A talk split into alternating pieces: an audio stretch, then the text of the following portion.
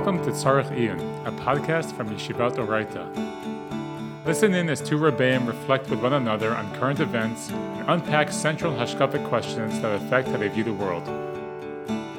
A forum for divergent perspectives informed by both study and lived experience, these conversations will illuminate a handful of the Shivim Panimah Torah and scratch the surface of ideas which may in fact require further exploration. Hello, everyone, and welcome back to another episode of the Tzarich Iyun podcast brought to you by Yeshivat Orayta. My name is David Silverstein. Today, I have the privilege of having on the podcast my neighbor uh, lives not that far from me in Nofi alone, a Rebbe, Shana Bet Rebbe in Yeshivat Sha'alvim, and one of the heads also of the N C S Y Kollel, Rabbi Yehuda Turetsky. Rabbi Yehuda, thank you so much for coming on the Tzarich Iyun podcast. Thank you so much. I've long been a uh, fan of the podcast. I'm honored to be participating. Amazing. So the theme that we're talking about um, this month on the Tzarich Iyun podcast is the theme of Gemara, which is obviously an appropriate theme because Aleph Elul, you know, is the time when the yeshivot begin. Um, you know, someone sent me a video of the famous Rosh Yeshiva of Rav Mezrahi of the Mir, right, opening up the Zman, pounding on his shtender with his very pronounced Lithuanian yeshivish accent, saying Rabbeisai, Elul, right? And all of a sudden, you know, in the yeshiva lore, when you hear the word Elul, you think Eimas Hadin, you think Yom Hadin, right? And, you know, Elul sort of signifies an entry into the Olam HaTorah. And I would think that, you know, if you would describe sort of, you know, to somebody outside the yeshiva scene and say, well, wait a second, you know, we're starting yeshiva and, you know, a month from now is Rosh Hashanah. We want to prepare spiritually, religiously for Rosh Hashanah, for Yom Hadin. What should we focus on? So I, I would think that most people would say, well, you should focus on sort of Sifrei Musar. You should focus on classical works of Chassidut, classical works of Parshat HaTorah, right? Discuss, you know, God's involvement in human history, God's involvement in our lives. And the hope would be is that would generate a more intense connection to Hashem, preparing us for Yom Hadin. But as both of us know, that's not exactly how yeshivot operate, right? Then when you go to yeshiva day one, so you open up morning Seder, and you're not talking about divine providence, you're not talking about theodicy, you're not talking about the end of days or about, you know, other features of Olam Haba. What you're talking about is Shor Shanagach et Hapara, right? You're talking about the intricacies of Gemara. And I'm curious, before we get to sort of discussing why that is the case, maybe you could just sort of map out broadly for people um, just how central Gemara is to the daily schedule of a yeshiva student. Meaning, imagine, for example, it's a twelve-hour day, right? Let's say, from argument's sake, from eight, nine in the morning until nine at night. Obviously, we know it goes longer, but the purpose of simplicity, right? So how much of the day is focused on learning Gemara relative to other subjects? Okay. Um, I think in general, there's definitely a range within yeshivas, but I think by and large, what one finds in the majority of places is two major chunks of the day dedicated towards learning Gemara, um, typically in the morning, uh, between, I don't know, three to five hours or so dedicated toward learning Gemara Be'iya and learning Gemara in depth, um, analyzing various topics. Um, and in the afternoon or at night in different yeshivas, a lot of learning of um, learning Gemara B'kiyas, learn, learning Gemara at a faster pace, trying to cover more ground and get more exposure to, uh, to, to, to different Gemaras. Throughout the rest of the day in many yeshivas, so there are other sort of slots. There, there, there's a short slot for practical halacha. There's a shorter slot for works of Jewish ethics and Jewish thought, Musar and Machshava. Um, you'll often find people at different times learning, you know, maybe Chumash or some Tanakh. Again, in some yeshivas, I think probably not as frequently. Um, and then there's often in yeshivas this sort of like empty time period where it's sort of open for people to learn what they want. Um, let's say in a place like Sha'alvim, that means night Seder.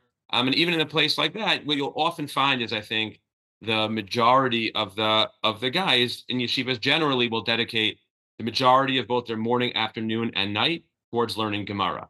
They may review what they did during the day. It is most certainly the central focus of their daily schedule.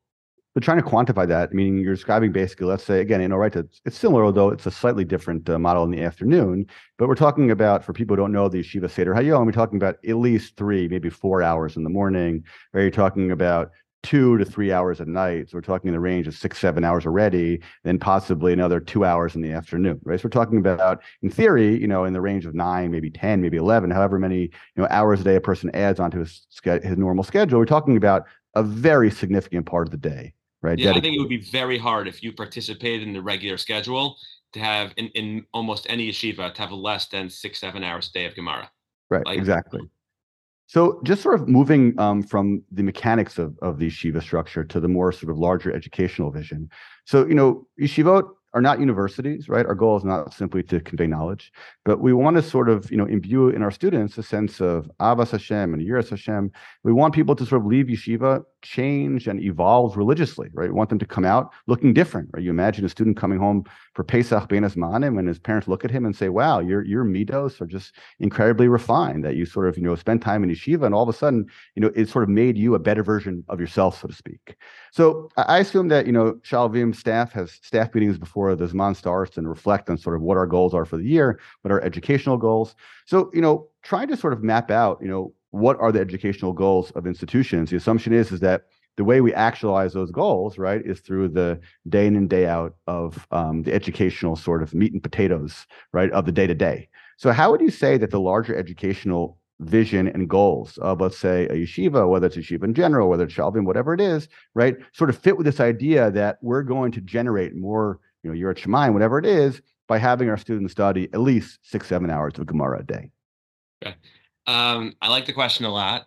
I've often been struck by that also. Um, I think the working assumption, in the way at least that, that that I would formulate it, and this is at least my my own take on it, is aside from a variety of sources that speak about the power, let's say, of learning Torah Sheba'al Peh, of learning the oral law, um, that in the end of the day, you know, there, there there used to be a journal called Kollel Perspectives. So there was an article there published, I don't know, four or five years ago, maybe ten years ago at this point, um, which made the argument that aside from all of the sources, and aside from, you know, whatever one would find, be it in the in the Gemara or in the Maharal and Rav Tzadok or in, in Rambam, whatever one would find about the importance of Torah Sheba'al Peh, that in the end of the day, I think it works really well in terms of creating a particular kind of culture, a vibrant kind of feel within a Beis Midrash, that a yeshiva and a Beis Midrash, like you said before, is trying to distinguish itself, I think, in certain ways from the feel of a university library.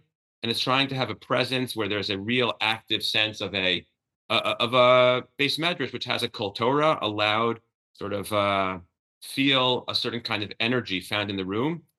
And Gemara really works for that. The nature of the learning, the challenge in just making it through simple text, the opportunity that so many of the texts are subject to debate, and, and, and I could read it this way, and you could read it that way, and that sort of chavrusa feel, coupled with, you know, there aren't that many subjects, at least in my experience, and maybe this is just me, although I don't think it is, that I could learn nine, ten hours a day, aside from Gemara. Um, it has this unique ability, and we can talk about why in a little bit later, but I think it it does, where It's it's very rare to find a yeshiva or to encounter people that are spending nine, ten hours a day learning Tanakh, or nine, ten hours a day learning Jewish thought. People in university writing their dissertations, so one, one can find things like that. But I think it's very common in yeshivas. It seems to create a particular kind of culture, which I think gives an energy to the entire yeshiva, and it creates an experience of something very authentic, of something very real, and it becomes very immersive, which I think creates sort of, again, this kind of context that facilitates and allows for further growth. But sort of, you know, there's actually an interesting passage that uh, I found one time in the, in the statement of Rav Amital, where he makes a similar comment. He talks about how, like, you know, we can't really exactly figure out why it is the case, but somehow, you know, all the yeshivas that have tried to move away from a Gemara-centric model, right, just haven't worked. Right. In other words, just kind of like practically looking at the yeshiva world, the yeshivas that survive and thrive are the yeshivas that have a heavy emphasis, right, on learning Gemara. And I think, you know, empirically, that's sort of undeniable, you know, but I, I would sort of push back for a second and try to reflect for a second on like the content itself. In other words, like, you're right, that the noise, you know, of hearing people discuss and the argumentation is powerful, and really feeling like you're a partner in a conversation that goes back thousands of years. And even the Tzurat HaDaf, you know, it's like an amazing thing. It's like a walking map of Jewish history, right? So there is a real power and excitement to the text. But, you know, in terms of like beyond just like the mechanics, right, and the, the energy it creates, what would you say about the content itself, right? Because this, I think, is part of the mystery of Gemara, right? And this is, it's not like, I don't know what Gemara they're learning in Sha'alvim, right? But for example, I know in Orayta we're learning Sukkah, and then we're transitioning to Bava Kama. So Sukkah, at least, you know, in Elul, has some practical dimension to it in theory, right? But it's not even like we learn Gemara with the goal of trying to understand the bottom line practically, right? So in terms of the substance of the content, I mean, there are yeshivas that are more halacha lemaisa oriented, but classical yeshivas, right, aren't learning the Gemara with the goal of just trying to derive halacha lemaisa. So can you can reflect a little bit, maybe you can reflect a few minutes about the content itself. In other words, like when people are engaged in this dialogue, like the content somehow, and again, I agree with you, there's a mystery here, right? But the yeah. content somehow is doing something to people beyond just the arguing, right? Because you could have people arguing about, you know, how to solve a math problem, right? But for some reason, there's something going on here, right, that is is generating, you know, some type of intense experience, and somehow that is doing something to people. Not all the time, but I think a lot of the time. Yeah, so I think that there are a couple of ways to go with that. Um, I was speaking, you know, we just began Elul's Man here, so we're learning Bava Basra this year, which really has to do with neighbors that don't get along and fights about, you know, whose land this belongs to. Those are not topics that I would have guessed would be the most exciting or would be transformative for those who learn it. It's almost like, um, I said this to my shir yesterday, it's, it's almost like learning about people at their worst is, is what we're spending this year sort of studying and seeing how to navigate that. I happen to think a couple of things as far as the power of the content. One is that, you know, the, the first Lubavitch Rebbe wrote, I think in Likutei Torah, and there are elements of this in other places also, it, it, it's, it's a certain kind of rigor and attention to detail, whether it's about the practical or it's about, uh, you know, the world of the Beit HaMikdash, or it's about, you know, even, again, neighbors that don't get along or damages. There's something about the sensitivity to detail and the rigor that's involved that, irrespective of what the content is, and I'll get back to content in a second, one feels like they are really part of that process. And there's a deeper appreciation for the depth which is present there and my role within it. You know, the fact that uh, that Torah Sheba'al Peh isn't written down is, or at least is written down nowadays, but ideally Torah Sheba'al Peh was supposed to remain, you know, oral, is for many Jewish thinkers because it doesn't have an end and that it's constantly unfolding. And it's not just about discovering, but it's me playing an active role in furthering a certain understanding. And I think there's something very exciting about not being on the sidelines and not trying to figure out what somebody else thought, but playing a really active kind of a role. What's interesting about the content itself, at least the way that I would say it, is I think here we have different styles of thought and different styles of learning Gemara, some of which probably more directly use the content to give over particular ideas, and some of which probably really, really don't. Um, you know, if, if I'm teaching Bava Basra, so I, I I want to explore, you know, what the Gemara tells us in a really nitty-gritty focus on details about our ideal relationships with neighbors. And, and I think if we do that properly and right, so that content can impact the way we interact with neighbors. It gives us models and ideas. I don't mean this in the practical halakhic sense. I mean this even as far as in orientation, my own rights versus the rights of those that are next to me. What are the expectations as far as What what can they expect as far as privacy and independence while while, while being a neighbor? I think with most Gemaras done right, one can str- extract ideas that would be deep and that would be significant and that would really be able to address issues that are relevant to their own growth. That's actually a really interesting way of framing it. Um, you know, we're going to have on in the next um, segment of the Tzarich Iyun podcast, Professor Chaim Saiman. And, and he he makes a point in his book, which is sort of similar to what you're saying. Um, he, he makes the point that basically, if you think about the content, right, of Gemara, right, so he, he makes a point that, you know, the early Christians were critical, right, of the whole enterprise of Torah Sheba'al Peh and Halacha, and they were basically claiming that, you know, why are Jews obsessing about all these nitty-gritty details? Like, in what way is this religiously meaningful? Let's focus on more grandiose visions of, of the Torah. And what, you know, Professor Saiman points out is that, in a certain sense, the novelty, right, of Judaism is that we address these broader questions, right, through the lens, right, of the Talmudic sugya. It's not to say that every single sugya, right, is a sort of reflection on, you know, the different uh, dimensions of how neighbors interact, right? Obviously, when you, sometimes when you're really immersed in a sugya, it's tough to see sort of like the forest from the trees. But eventually, like the Ram, like what you're describing, the, the Ram was giving the shiur, is sort of moving the conversation in a way, not all the time, but at least part of the time, in a way that makes people realize that there really are ideas here, right? And the unique way that Judaism conveys ideas is through the language, right, of halachic detail. And if, even if it's not halacha l'maisa, even if it's not practical halacha, right, it is trying to create a conceptual framework through which we experience the world, the hope being that the content then actually changes us because we learn Gemara with an eye towards trying to figure out, you know, what are sort of the ideas the sugya is trying to express. Um, you know, I know that, you know, you teach also, I know you teach in Sha'alvim, and Sha'alvim um, has Israeli students and American students. I'm not sure how much teaching you do for the Israelis, but I think you do do some teaching for the Israelis as well.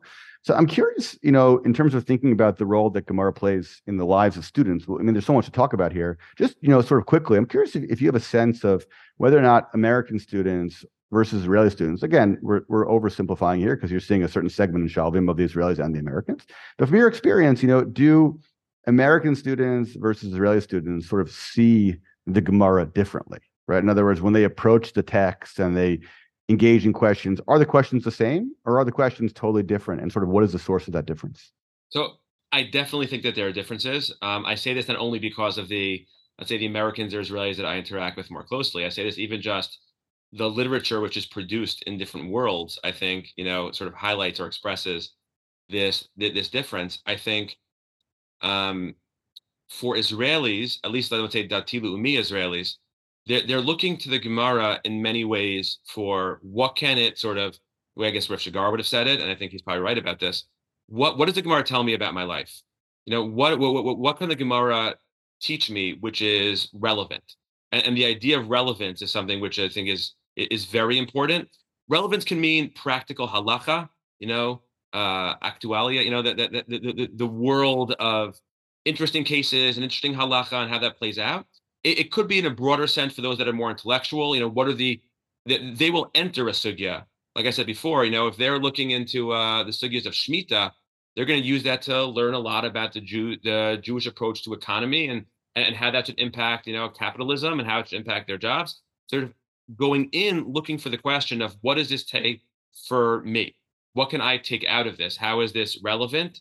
Um, at least I think, again, it's an oversimplification, but one, one will find more of that in Dati Leumi Israel. Again, I have a nephew in Merkas Harav. I think he would, you know, dispute that, you know, that formulation. And there are many in Sha'alvim that would dispute that formulation. But I think in general, one finds more of that um, in, in Dati Leumi Israel. Whereas with a lot of the Americans that we, you know, so halacha lemaisa can be a little bit more engaging, practical halacha, but but for a lot of them, I don't think they're really looking for that form of relevance.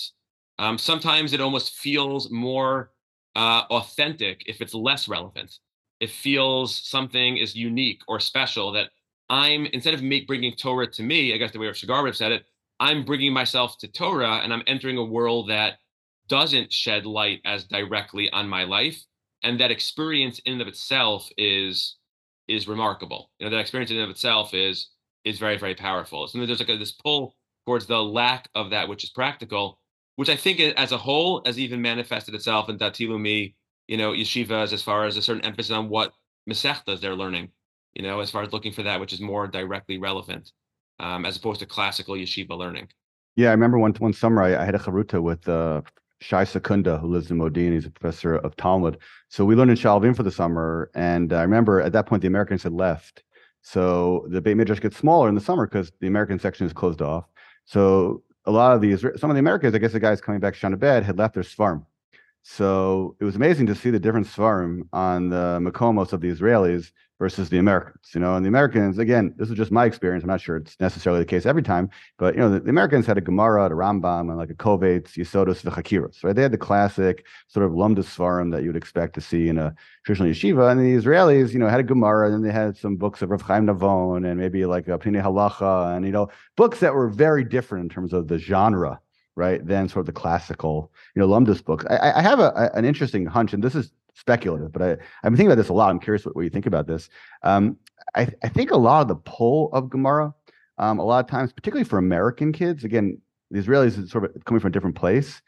Um, I, I think there's something about the experience of Gemara which really sort of ties in to a sense of Jewish pride and a sense of Jewish particularism. You know, the Rav has this one line, again, you can debate how much he meant here as hyperbole, but it, I think the point is still powerful, where he says that, like, you know, philosophy and theology, those were sort of, you know, they came into Judaism, we dialogue with them, but it was always in a certain sense like, you know, conversations coming from the outside, and we were sort of all of a sudden dialoguing as outsiders and then sort of becoming insiders through the medium of outsiders. You know, for example, you know, the Rambam encounters Greek philosophy and he he becomes a great thinker. But the Rav says that, you know, the only really pristine, sort of authentically Jewish, right, uh, genre, right, is halacha.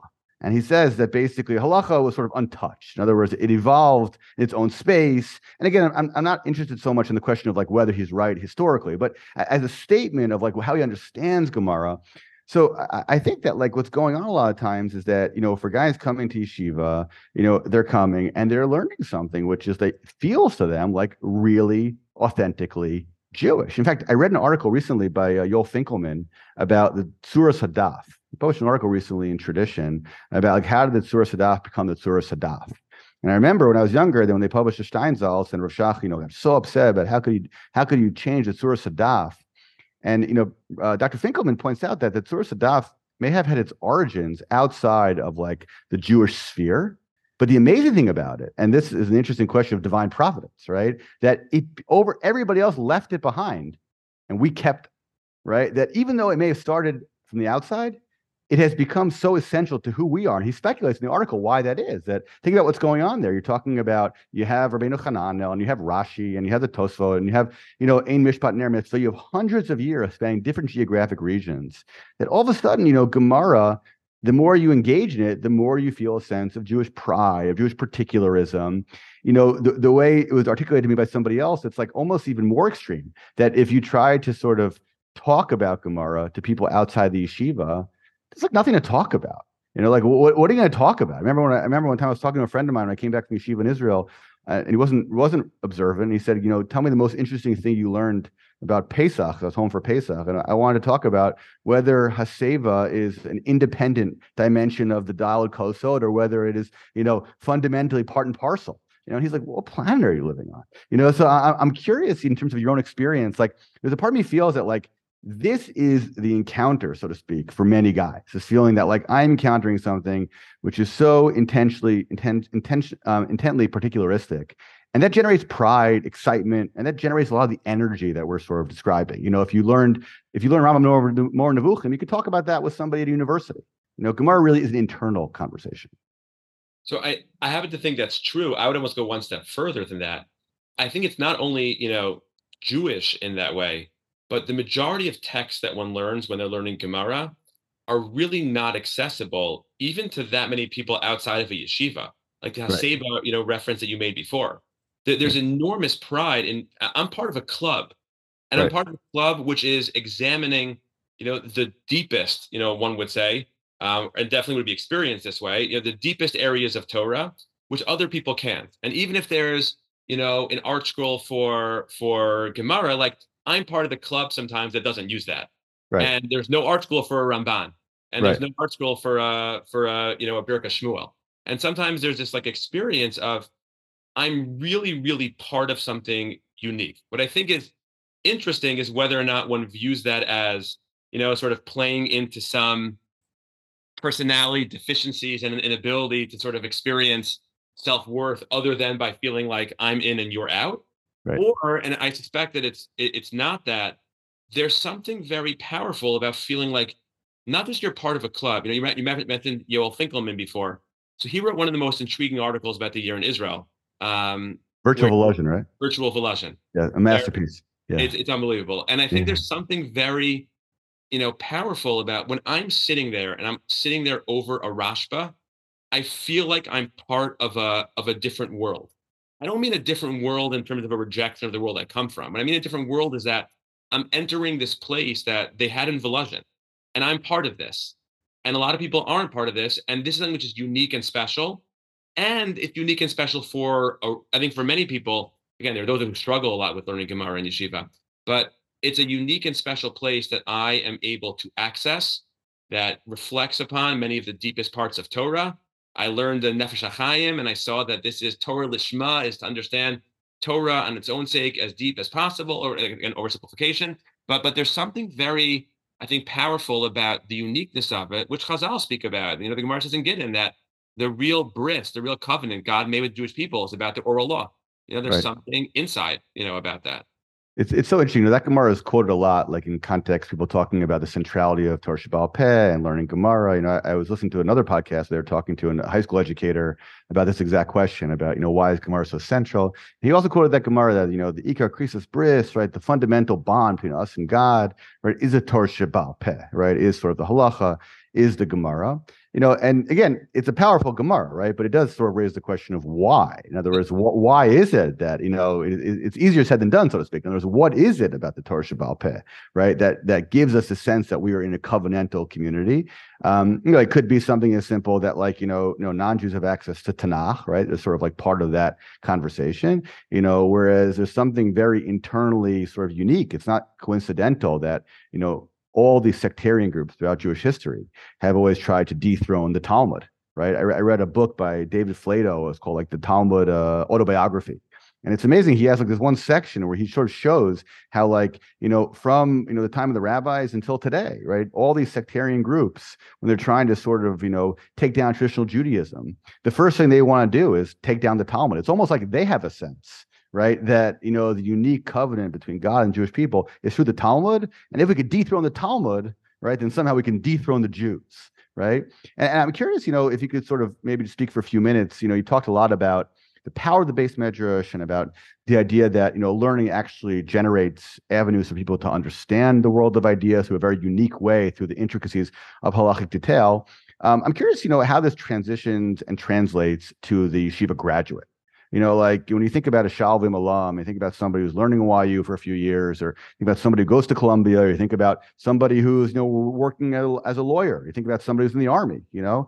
So, you know, how does, you, I assume that you still hope and, you know, sort of educate in a way that you want your guys to continue to learn Gemara, right? And I'm curious if you could just sort of reflect for a few minutes about, like, why is Gemara so central for the non-yeshiva student? I, I assume, unless you're like some type of like extraordinary genius, that when you're in, you know, some army unit on, you know, they say that Rav Rehma Cohen learned, like, you know, Gemara Be'iya while he was on, you know, uh, you know, border border control in Lebanon. Okay, but let's say you're not Rav Rehma Cohen. Let's say you're just a regular Jew, right? So w- w- why is it Gemara becomes so central for somebody beyond, right, their yeshiva years? Look at the Daf Yomi phenomenon. I mean, it's like an unbelievable thing, right? So you don't have, like, you have Nach Yomi, you have Mishnah Yomi, but you have Rambam Yomi, but Gemara Yomi is like its own energy, right? So what is it about the Daf Yomi or about the post-yeshiva encounter, right, that we as educators are pushing so hard, right, to, uh, you know, to have our guys learn Gemara? I remember, you know, one time during Kayetzman, people were, one of my students asked me, what's the best way to prepare for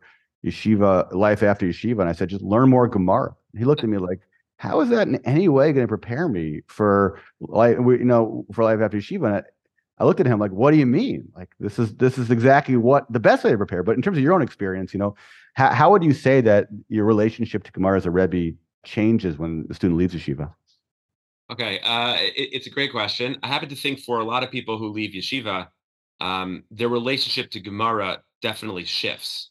Um, if we're talking about learning, you know, minimum six, seven hours a day of Gemara, or maximum, you know, way beyond that. So for most people, the kind of rigor that they can sort of have in their own learning when they're in yeshiva is, is, you know, almost impossible post yeshiva.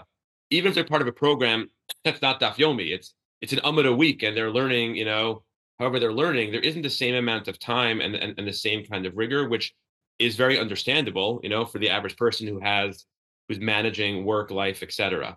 Um, the fact that we continue to sort of, as a community, I think, or as a as an Orthodox community broadly, uh, to encourage that kind of Limud Gemara, so that we still encourage it and that it works, I think, is clear. I would love to see some research on the Daf Yomi phenomenon and, and why people think it took off, you know, much more, and, and what about it is so exciting that has been impossible to replicate. It, it goes back to that, like, mysterious magic of the Talmud. Um, but I think part of it, in the way that at least I look at it, is, you know, there's a certain, some of the Chassidim suggest, and, and I've thought about this idea a lot in House of Yeshiva, but post also, some of the Chassidim suggest that as opposed to, let's say, Torah Sheb'al Peh, the written law, which has the klaf is the Sefer Torah, you know, we have it recorded there, that when a person learns Torah Sheb'al Peh, so this is elements of this in the Sfas Emes and others, like the person becomes that klaf. You know, it, it becomes like al luach libecha. It becomes something which is, you know, you become part of the story um, in that kind of uh, in that kind of a way. I don't think that learning post yeshiva, even though the details of what it looks like and how it looks is different, I'm not convinced it's profoundly different from the same reasons of what, of what takes place, you know, during yeshiva. It's the insider, it's the club, it's that I'm, I'm part of something which is very, very powerful. And sometimes for many people, as they're working or they're in university or they're at minimum integrated much more in the outside world, that home of this is where I'm, I'm, it's me, it's my team, it's my group, and I'm engaging in something which is so deep and so rigorous, that in of itself, I think, is tremendously meaningful, tremendously meaningful. And again, the encounter of ideas that are relevant is definitely part of it. But I think more than that, it's, it, it goes back to, you know, I'm playing an active role. It's active learning much more than passive. It demands a certain kind of rigor. And I'm doing it in a way which is uh, where I'm able to experience, I think, I'm part of something bigger and part of something greater. And it, and it brings me back somewhere, and it, and it connects me to, to history, and it and has me think about, you know, future. I also feel like on some level, you know, Gemara is like, you know, the best text for, you know, the A D D generation in a certain sense, right? Because like, it's not systematic in terms of the topics you you study, right? So it's like, you know, you're learning a Gemara and all of a sudden you get to some like strange Agadita, or you get to some like weird line in Tosafot, and like it leaves you to some other Gemara elsewhere. And, you know, I think that's part of the appeal of like why it brings people back every day. You know, I'm also, again, I, this, this This is an amazing conversation because I think we're both sort of picking up on the same theme, which is like there's like this mysterious magic to the text, and we're trying to figure out what it is, and it's not easy to figure out. And like I tell guys every year, I say, guys, I know they'll say to me, what if I learn Ramban Yomi on, you know, after yeshiva if I'm not going to Y U? And I'll say like, oh, that'd be amazing if you learn like, you know, Shnai Mikra with Ramban. But I can't describe why it is, but like there's something about the pull of the Gemara every day that brings you back. And I think part of it is that like there is this sort of mysterious element, like what are you going to encounter the next day? You know, it's like you just never know like what's coming in a daf, especially if you haven't seen it before.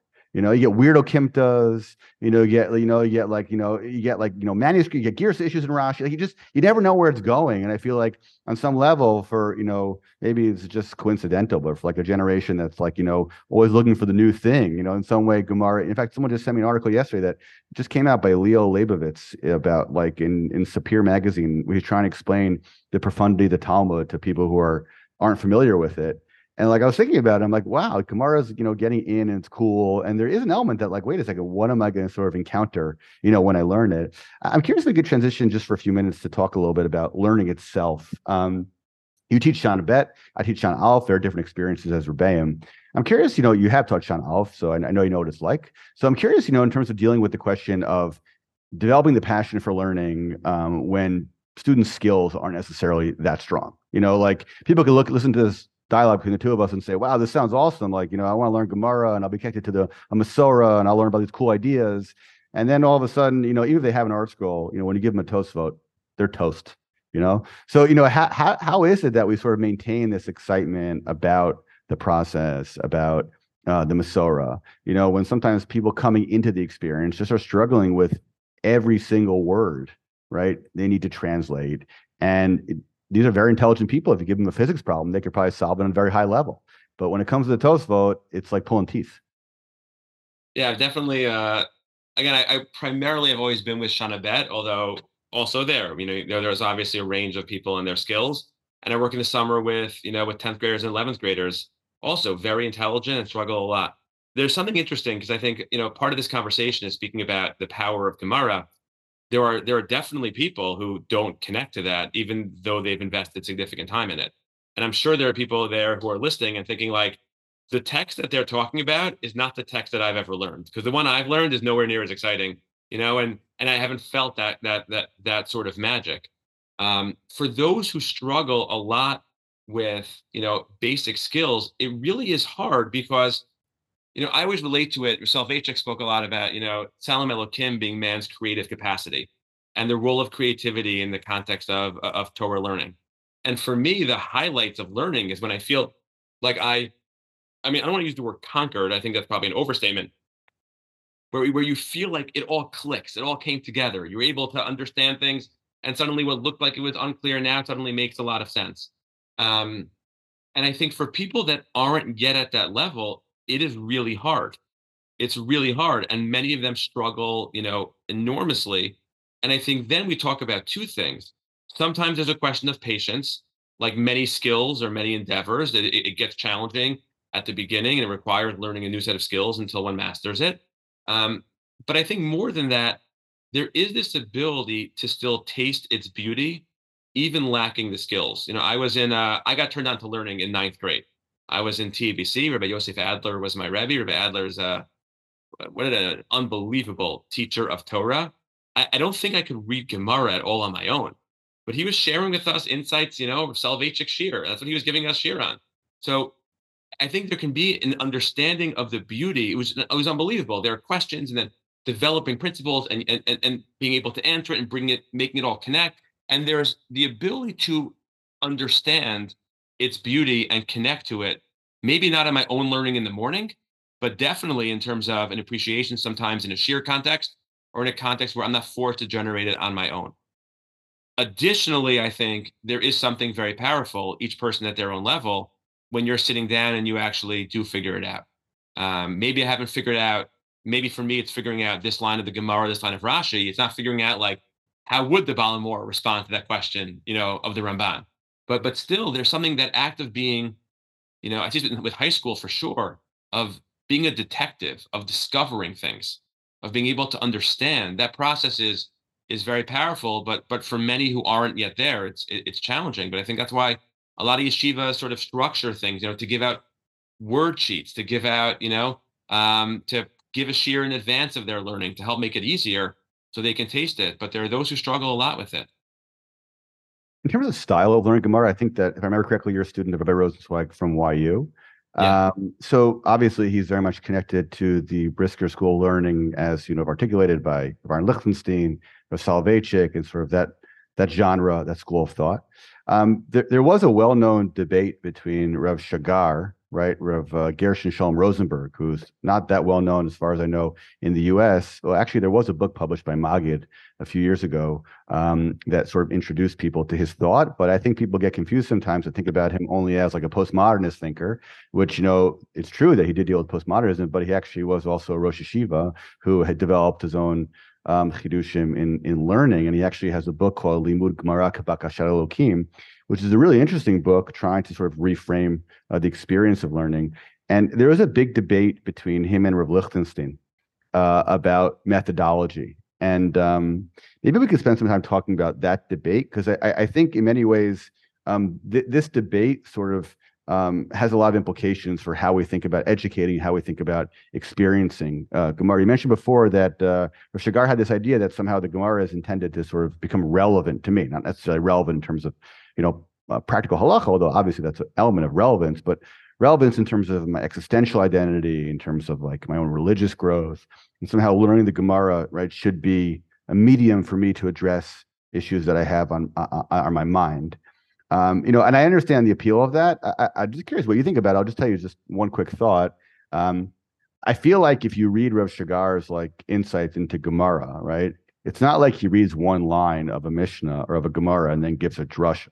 In other words, he's somebody who's deeply immersed in Toseftas, Midrash Halachas, right, and Lumdus and classical Achronim. So I feel like a lot of times when people talk about Gemara and relevance, right, using Rav Shagar as the model, um, you know, they their, their their motives are great. You know, they want to engage students, they want to make the text more relevant.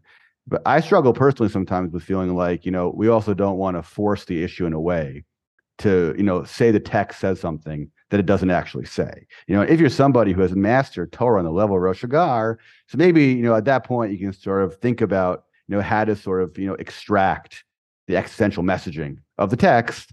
But I personally struggle with, like, you know, beyond Rav Aaron's critique, just like practically, like there's no way I could even do what he did. And certainly my students can't do it, right? So I struggle sometimes with like, how relevant is this message, you know, beyond, you know, the ivory tower of the yeshiva?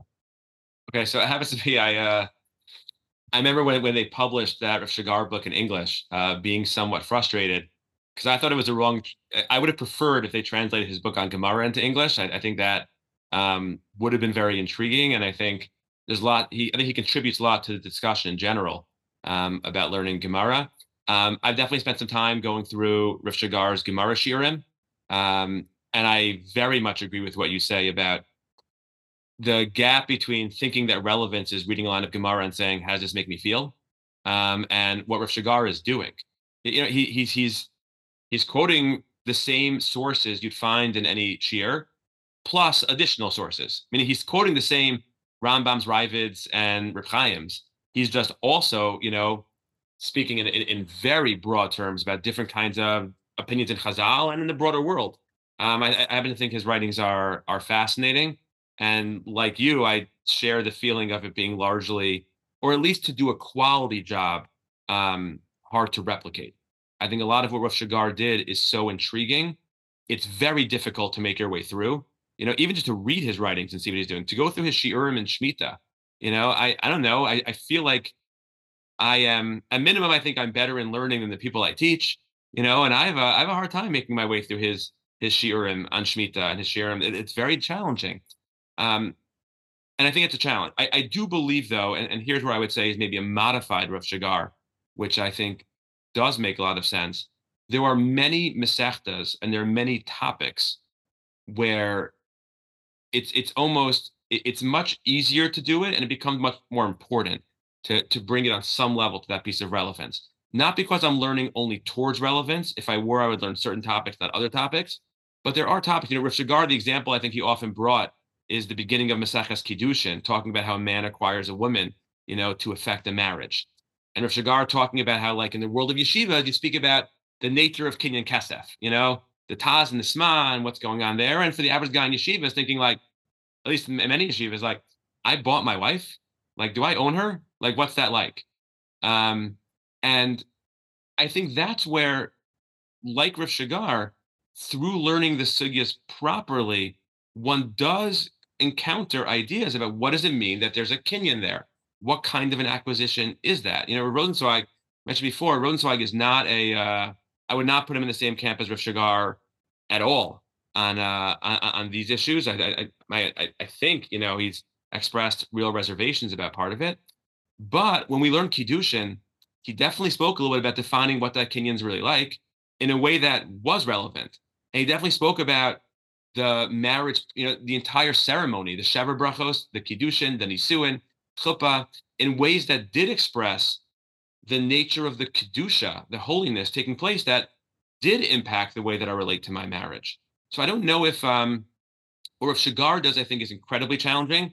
He does it more systematically and in lots of locations, but I think there are particular topics where it becomes important to be willing to address it. And often a proper learning of the sugya, not just through the lens of relevance, but a real learning of the sugya sheds light, and the ideas are there to to make it relevant in ways that I think are very smooth and very simple. It's actually really fascinating because, um, again, I never studied with Rosenzweig, but I did listen to a, a lecture one time about the evolution of Brisk, like in that genre, sort of like from Rav Aaron to uh, Rav Rosenzweig to Rav Moshe Lichtenstein, whoever sort of the next person in line is, again, by uh, Professor Chaim Saiman. And and he he tried he tried to make that point that all of a sudden there is this, like, if you compare, for example, like Brisk of, let's say, Haredi Brisk, you know, let's say you go to mm-hmm. Brisk or Shalayim, right, and like listen to what's going on there versus what's going on with Rosenzweig Shir or like Moshe Lichtenstein Shir, right? So there is more, again, it's not Rav Shagar by any means, right? But there is more of an openness to trying to figure out how the legal mechanisms, right, are expressing something, right, beyond just the legality, right? So again, I, someone sent me recently, I think there's new Rosh Yeshiva in Punovich, and someone sent me like the Marvin Komos for his first Shir Klali, right? So like, you know, I didn't look at it in depth, but like it was it was a classic Lumdus Shir. In other words, like it, it had this sense, and Rav Shagar talks about this, that he thinks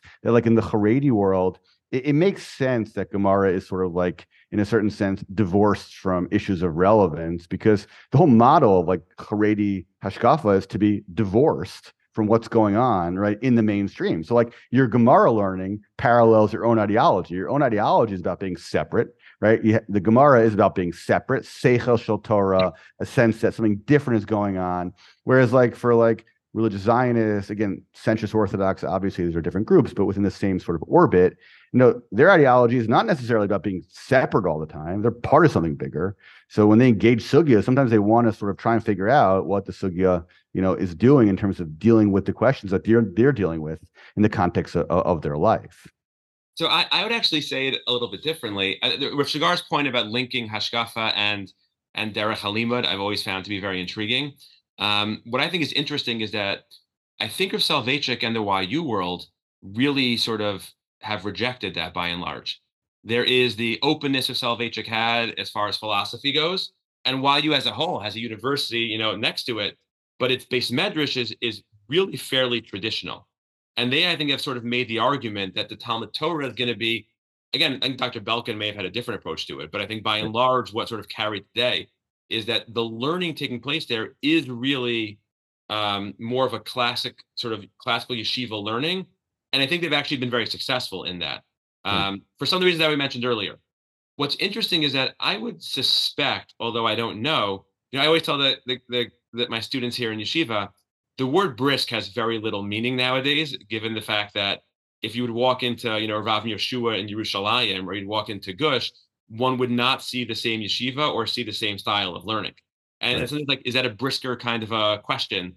The answer is like, I don't even know what, what branch of brisk we're talking about, but like, I'm sure one of them, you know, there's, there's something I think, although again, there obviously are some core underlying similarities that, that do make them all part of the same uh, kind of world. But I think, you know, that I, I think at minimum, the Rav Lichtenstein and his Talmidim, I think they would say they learn the sugya as the sugya. It happens to be that it sheds light on certain things, or a way of saying it which is a little bit different. You know, it's like I give a shiur, a morning shiur, and I give a shiur on Monday nights on contemporary topics. My morning shiur would looks more traditional, but on a Monday night shiur, you know, so then I would talk about, you know, extracting some of these ideas of, uh, of relevance. Whereas I think for Shagar, that became the central focus of the Gemara itself. You know, even in the morning, that was the real goal of it. And to find and isolate those topics became more critical. Right. Although even what you mentioned at the beginning, though, when you mentioned, for example, the question of Bava Basra, right? So you talked about the issue of like relationship of neighbors, right? And you gave the example that you would hope that learning the sugyas of Bava Basra, right, would give insight to people in terms of how they interact with people, like, you know, impinging on their property, et cetera, right? So even that sort of framing, I have a hard time imagining. I'm guilty of a bit of a Rav Shagar influence. Exactly. No, but again, it's like, I I do think that, again, my, my, my, my, my um, knowledge of the world of brisk, I never learned in Gush, I never learned of Rosenzweig. But my sense is that if you listen, like even, for example, Rav Moshe Lichtenstein has an article like what has brisk brought us or something like that yeah. in tradition. So that's already writing something, right, which is different than you would hear from the Brisker Rav. I mean, there's just no way the Brisker Rav writes that article, aside from the English, right? In other words, yeah. just like, you know, it's just, it's a different way of thinking about things. Um, and maybe we could sort of like uh, just sort of close out uh, talking a little bit about Rav Aaron Lichtenstein and about his sort of, he has this famous article, again, I don't know if it's famous, but it's a well-known article, you know, Why Learn Gemara? It's actually an amazing thing, you know, I started working on some stuff of my own about why we should learn Gemara and trying to conceptualize and write a little bit about why Gemara is so central in my own research. It's really amazing how little is out there on the topic. You know, you have Rav Shagar, you have Rav Lichtenstein. If you just Google like why learn Gemara, if you write in Hebrew, Lama Lomod Gemara, stuff like that, you look on Rambi, Rambish, you do the whole sort of like, you know, orbit of, you know, a, a search engines that, you know, you don't need a university library for. It, it's really just remarkable. I mean, you find one article in Sohar, you find a few things, some, you know, some uh, high school Rosh Yeshiva or high school Rebbe, but it's just amazing that there's just so little discussion about why learn Gemara. And this is despite the fact that we all want our students to learn Gemara, want to love Gemara, want to spend six or seven hours, eight hours, nine hours, ten hours learning Gemara. So Rav Lichtenstein writes this article called, you know, Why Learn Gemara? Why Learn Gemara?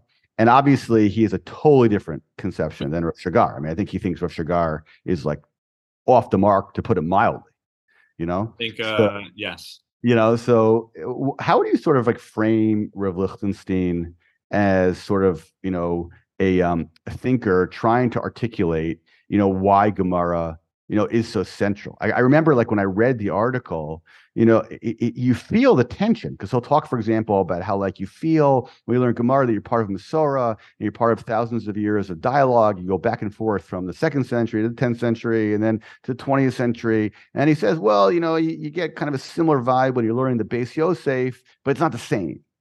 You know, and it's like, well, why is it not the same? In other words, the Beis Yosef is also a text that brings you back, you know. So, like, again, I'm, I'm oversimplifying because it's a long essay, but if you had to frame it thinking about, like, for Lichtenstein or, let's say, Reb Rosenzweig, or student of Reb Rosenzweig, you know, like, what what is the appeal of of Gemara? You know, what what is the centrality of, you know, the Derech HaLimud of Brisk, and, like, w- what is the ultimate goal that makes, like, this sense that Gemara is the sort of vehicle for, for covenantal bonding, right, with God, right, accessible through uh, Brisker Torah?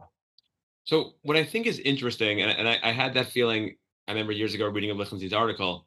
Um, again, admittedly, I'm not the closest reader in the world of Raran, but the, the, the feeling almost of, I think he's struggling because he feels such a strong connection to Gemara, and articulating it in very clear terms is is challenging.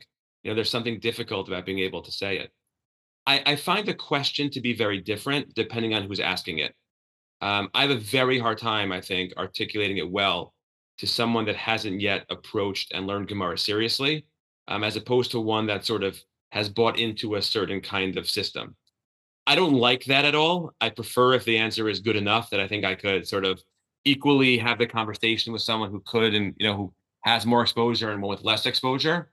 But I think that, you know, the way that many would say it, definitely the world of Brisk, which is much more halachic centric um, than anything else, very little time in Jewish philosophy or anything, you know, along those lines, is the belief that the closest I could come to the Ribbono Shel Olam, the most knowledge I could have of him, comes through serious Gemara study, that it is the most rigorous and intense encounter with the divine, above and beyond, you know, anything else.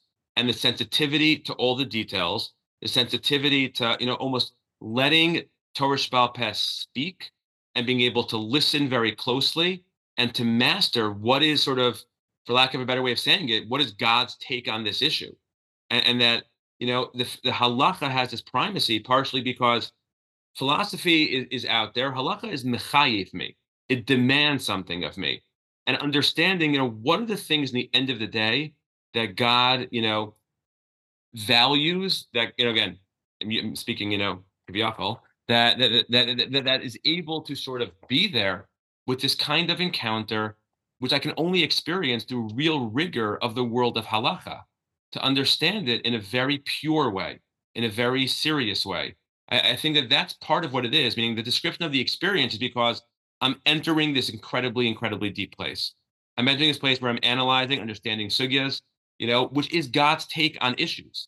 And it's the closest I can get to God, especially in a world that doesn't believe that it's going to take place through a kumzitz, and it doesn't believe that, you know, I'm always intrigued by the question of the role of, like, Kabbalah, you know, and play, like, it doesn't, it, it's not taken through, you know, Kabbalistic writings or through classic spirituality. This is the way that I encounter the divine. It's the purest way. It's God's wisdom, you know. It's Oraisa v'Yisrael Chadhu. It's it, it, there's a certain interconnection that when I learn, I'm encountering the divine, which I think is is most powerful. I'm knowing what God wants. It's like the the example I often give my students is, you know, when I was dating my wife, I remember I like to ask people questions. It's it's odd being on a podcast and, you know, having people ask you questions. Remember that sometimes, like, I had so many questions to my wife, she would joke with me, you know, at some point in the date, like, your question quota for the evening is now up. You know, like, we've we, we've done this, and now it's time to have a regular conversation.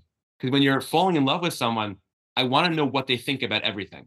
I want to know what they what their take is on everything. And Limud Gemara, with its particular kind of focus, I think is the purest way to know this is God's take on things.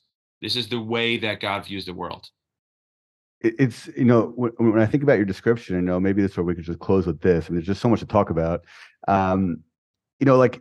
It's it's really interesting because, you know, you think about, like, you know, there, there's this passage, I think, in the Balatanya, right, that, like, when you learn a sugya, somehow, like, your your mind almost, like, becomes one with the concept, right? That somehow, like, you're almost, like, sort of channeling your will and aligning it with God's will. And in that moment, you're sort of having this, you know, religious experience where all of a sudden you're sort of seeing the world, right, from God's perspective.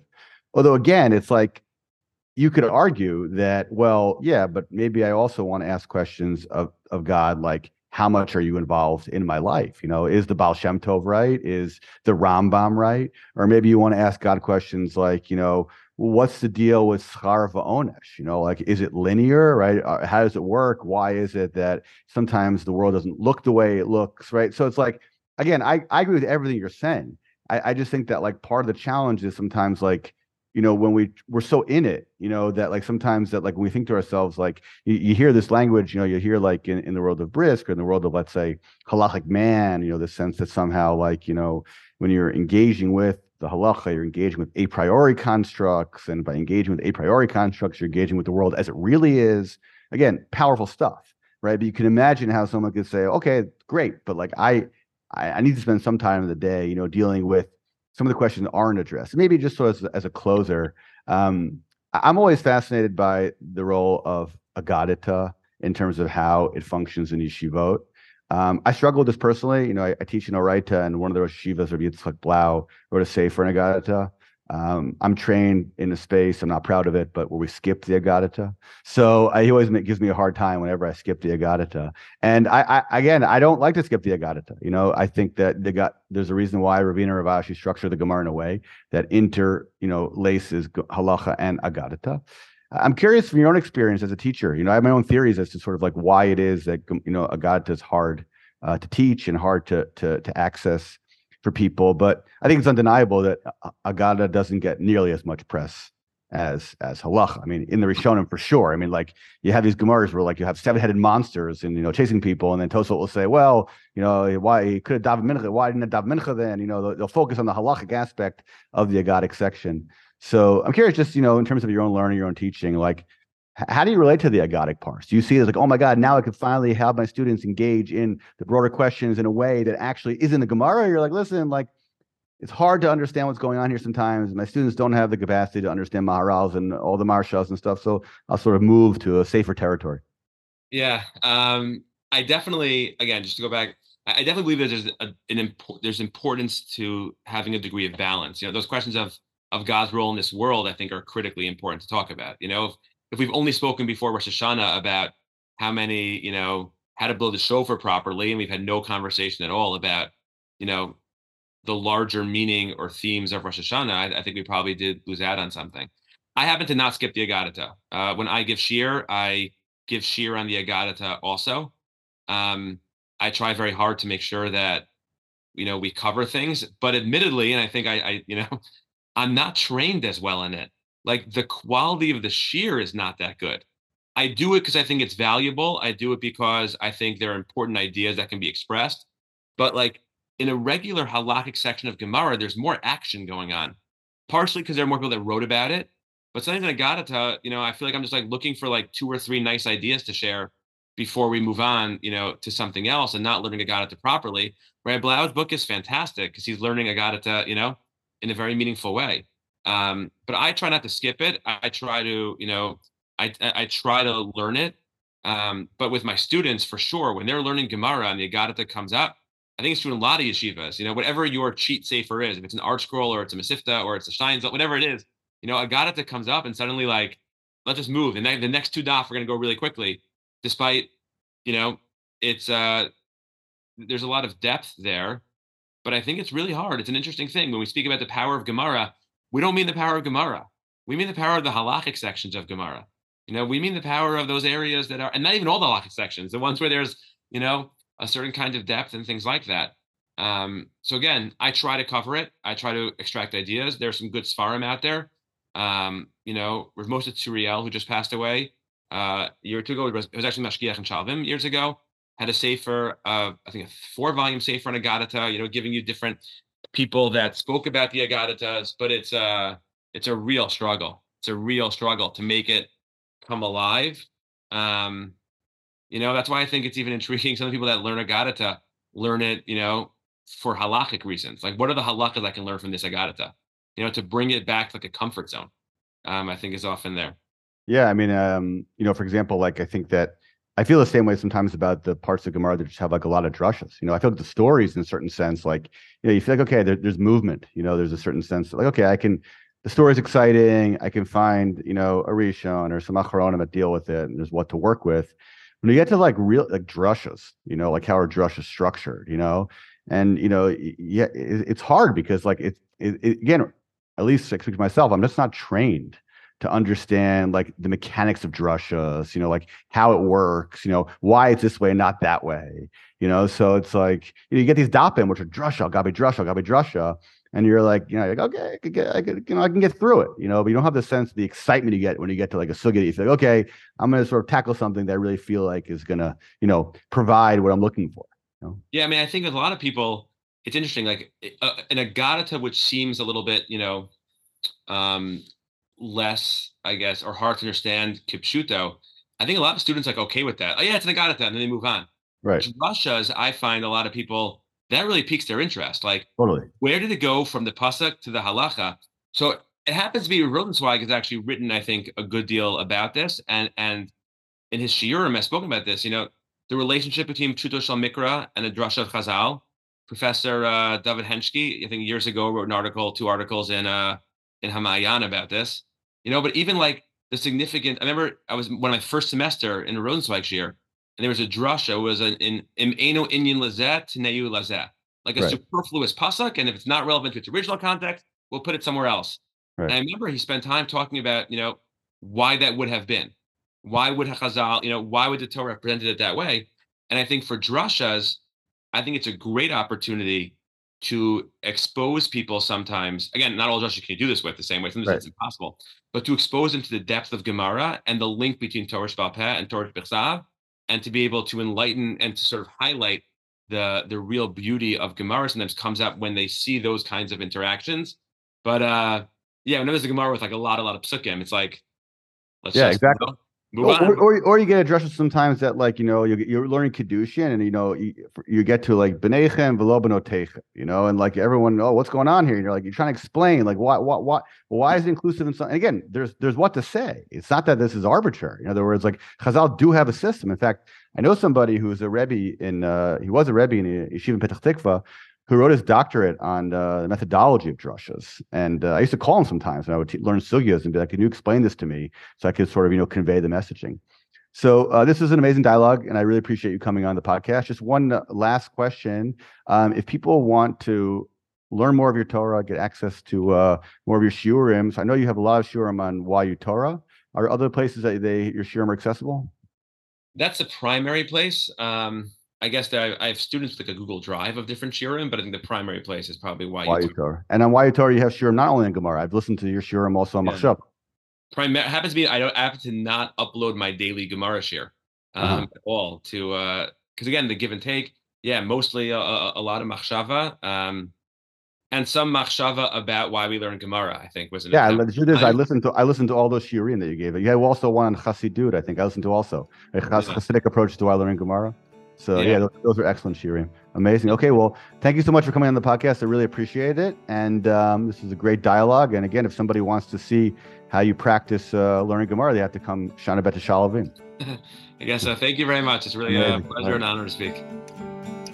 Thanks so much for joining us today. If you enjoyed listening to this episode of Tzarich Iyun, please share it with others. Also, might appreciate being part of this conversation. If you haven't yet, please rate, review, and of course, don't hesitate to be in touch with any questions, comments, and topic suggestions at oraitapodcast at gmail dot com. This is Tzarich Iyun, a podcast of Yeshivat Orayta.